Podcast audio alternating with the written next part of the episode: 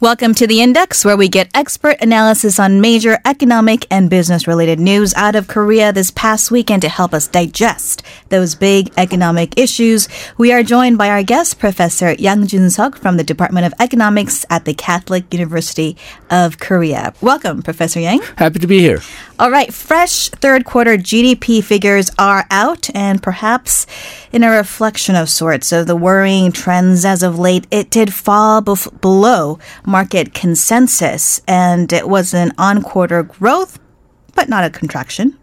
Could you unpack the third quarter rate for us? Okay, well, the uh, Bank of Korea announced that the third, third quarter growth rate was 0.4% compared to second quarter.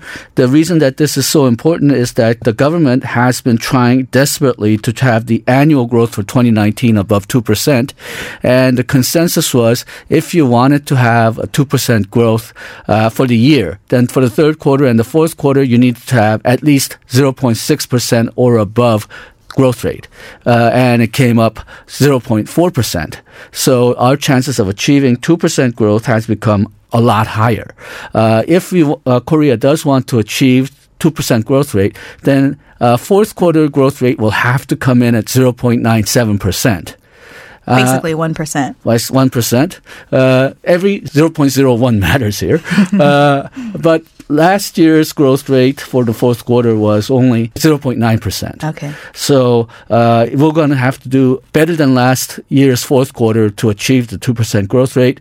If we do not achieve the 2% growth rate, this will be uh, the fifth time in Korean history uh, that we've achieved less than 2% growth.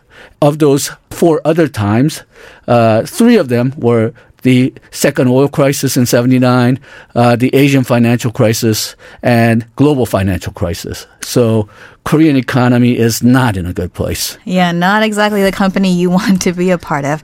So let's unpack this report a little bit further. What were some of the good and bad takeaways? Okay, I would say that the three biggest problems were a large reduction in construction, minus 5.2% compared to two, uh, second quarter, uh, and then very lackluster consumption. It did grow, but it grew only by 0.1%. And if you put the growth rate for the uh, three quarters we had so far in 2019 together, it only grew about 1.0%. That's nowhere near enough to lead a recovery. And then the business investment, it grew only by 0.5% over the second quarter, whereas in the second quarter, compared to the first quarter, it grew by 3.2%. But it fell by more than 9% during the first quarter. So over the year, it's in the negative range. Government expenditure has been trying to help, but the uh, strength of government expenditure, the help that we get from it seems to be running out. So uh, overall, it does not look very hopeful. And uh, what are some of the more optimistic takeaways, if there are any? Okay, well, at least manufacturing output has been uh, growing by 2.1% compared to the second quarter. Uh, that's an improvement over the second quarter's growth rate. Uh, so perhaps slowdown in manufacturing may be bottoming out. Exports have been rising as well compared to the second quarter, though it's a lot, still a lot less than what we had in the third quarter last year. But still, the figures are rising. Perhaps we've bottomed out. But uh, there's still a lot of problems in the international economy, including the uh, trade war and the uh, slowdown in growth, not only in U.S. and China, but uh, EU and elsewhere. So there's still a lot of problems. The Moon Jae-in government has reiterated this week that it's committed to getting us out of these economic doldrums. Um, they've submitted, you know, a 2020 budget that's 9.3% higher uh, than uh, the year before. So, uh, is this something that we can manage with kind of the tools that we have as South Korea, or does it really rely more on kind of the geopolitics, if you will, of, of the world.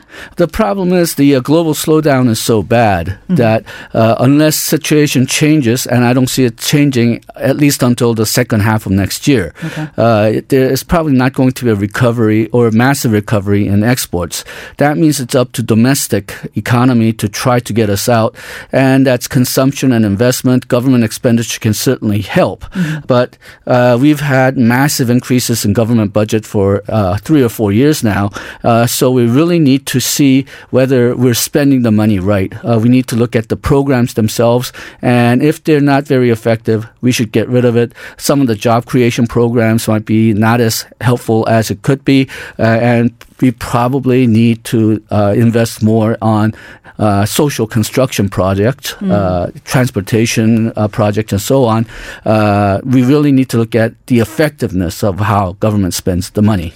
And what's keeping um, domestic companies from investing, do you think? Because they are sitting on a pretty large pile of cash. Well, some of them are. Uh, but I think the most uh, valid idea here is that, well, the interest rate right now is very low. It's the lowest that's in Korean history. So I don't think interest rates are any barrier to additional investment. Uh, but they're waiting for demand to pick up. Mm. Even if they could uh, borrow money very cheaply and build a factory, if they cannot sell the goods that are made from the factory, the investment won't do them any good. So I think a lot of people believe that investment is the key to recovery. I tend to have a slightly different point of view. I think the key is consumption and export demand if you can get it. Okay. Well, uh, we'll leave that there and move on to our second story Korea's World Trade Organization status. The government on Friday uh, actually did make that announcement that it would renounce its current status as a developing country. Let's talk about the context of this question a little bit. What was the problem to begin with? Okay, well, WTO allows countries to self declare them as a developing country, and Korea has self declared itself to be a developing country even before the WTO was established. WTO was established in 1995. Korea's per capita GDP back then was about $12,000. So you could make the argument that Korea was a developing country back then. In 1995. Uh, now in 2019, Korea's GDP per capita is over $30,000. That's about similar level to Spain and Italy.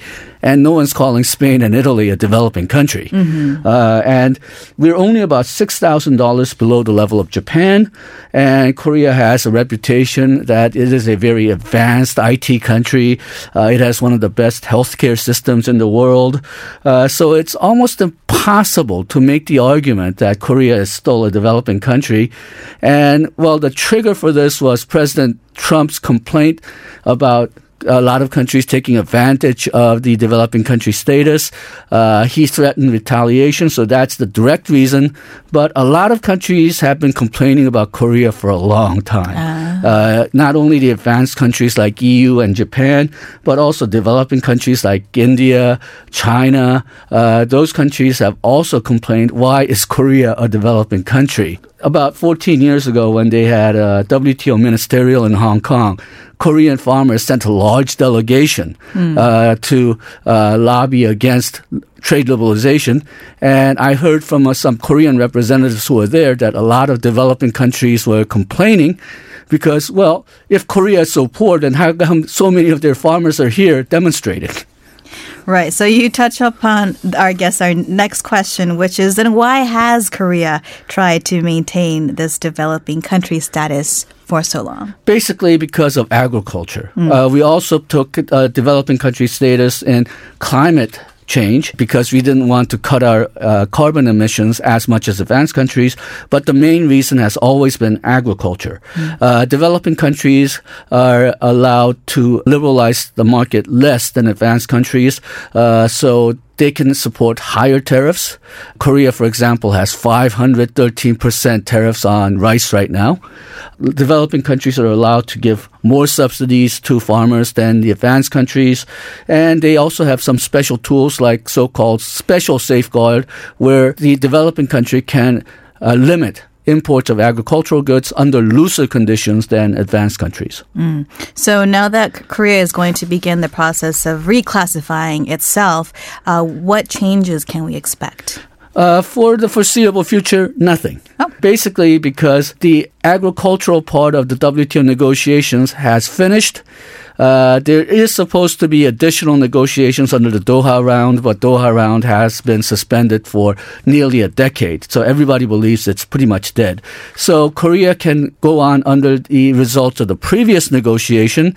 Uh, that means uh, even though we may renounce the uh, developing country status right now, we're still working under the agreement that we had under the old rules. So tariffs are not likely to change, mm-hmm. subsidies are not likely to change, and the ability to use the special safeguard is not likely to change. And the WTO changing the status has nothing to do with FTAs that Korea has negotiated, so those conditions will remain the same. So for the foreseeable future, nothing. Mm. Uh, but if the uh, agricultural negotiations start in the WTO again, then Korea will now have to negotiate under an advanced country status. That means we have to liberalize the market more, so uh, lower tariffs uh, even more than other developing countries. And uh, we will lose the use of some tools like the special safeguards. And we'll probably have to cut the level of subsidies uh, to the farmers as well. Uh, but the subsidies here would be tied to production and exports. Mm. And some of the problems have been because Korea's subsidies have been given uh, tied to the rice production since uh, it's the uh, a lot of the support is rice prices being artificially supported above the market rates. So, agriculture as a sector, I mean, I think we have a special love for our farmers here in South Korea um, and take great pride in the quality of produce um, and r- Korean rice as well, obviously, a staple in our diet. But could you help us understand a little bit more I mean, was there more reason to why the South Korean government was dragging its feet on this decision other than protecting its agricultural sector? Well, we've already given up our uh, developing country status on manufactured goods, mm-hmm. industrial goods. When uh, Korea joined the OECD in 1996, uh, we declared that we will only use our developing country status for agricultural goods and climate change. Korea has always been very sensitive about what kind of problems can be created with backlash from the agricultural sector. So even in the past, when we tried to liberalize the market, we've always given priority to protecting the agricultural market. Uh, now, that has sort of acted as an Achilles heel to Korea's trade policy because now other countries know that if you start poking on agricultural market opening, in order for Korea to not open the agricultural market, they'll give something else. So it's become Korea's Achilles heel in negotiations. Mm. Uh, but what happened in this case in particular, I think Korean government would have preferred never to open the agricultural market more than it is right now. But the reason that they were forced is that President Trump has brought this up as a large issue. Other countries were complaining about Korea, but they weren't really uh, serious enough to force Korea into it. But President Trump has uh, put this on the forefront. And uh, there's some reports, though it's been denied by the government, that uh, the Trump administration was using automobile tariffs as a retaliation possibility. Now, Korean agricultural sector is uh, culturally important. It's important to a lot of people, uh, but in terms of economics, it forms a very small part of the Korean GDP, and it doesn't export at all. Whereas automobiles, if that is cut, it will have a larger effect than the U.S.-China uh, trade war on Korean economy. So, given the profits and loss in this case, I don't think uh, the uh, government had a choice. Right. A number of negotiations ongoing with the U.S. administration. All right. We'll have to leave it there. Thank you so much, Professor Yang, for your time. Thank you. That was Professor Yang Jun Suk, economics professor at the Catholic University of Korea.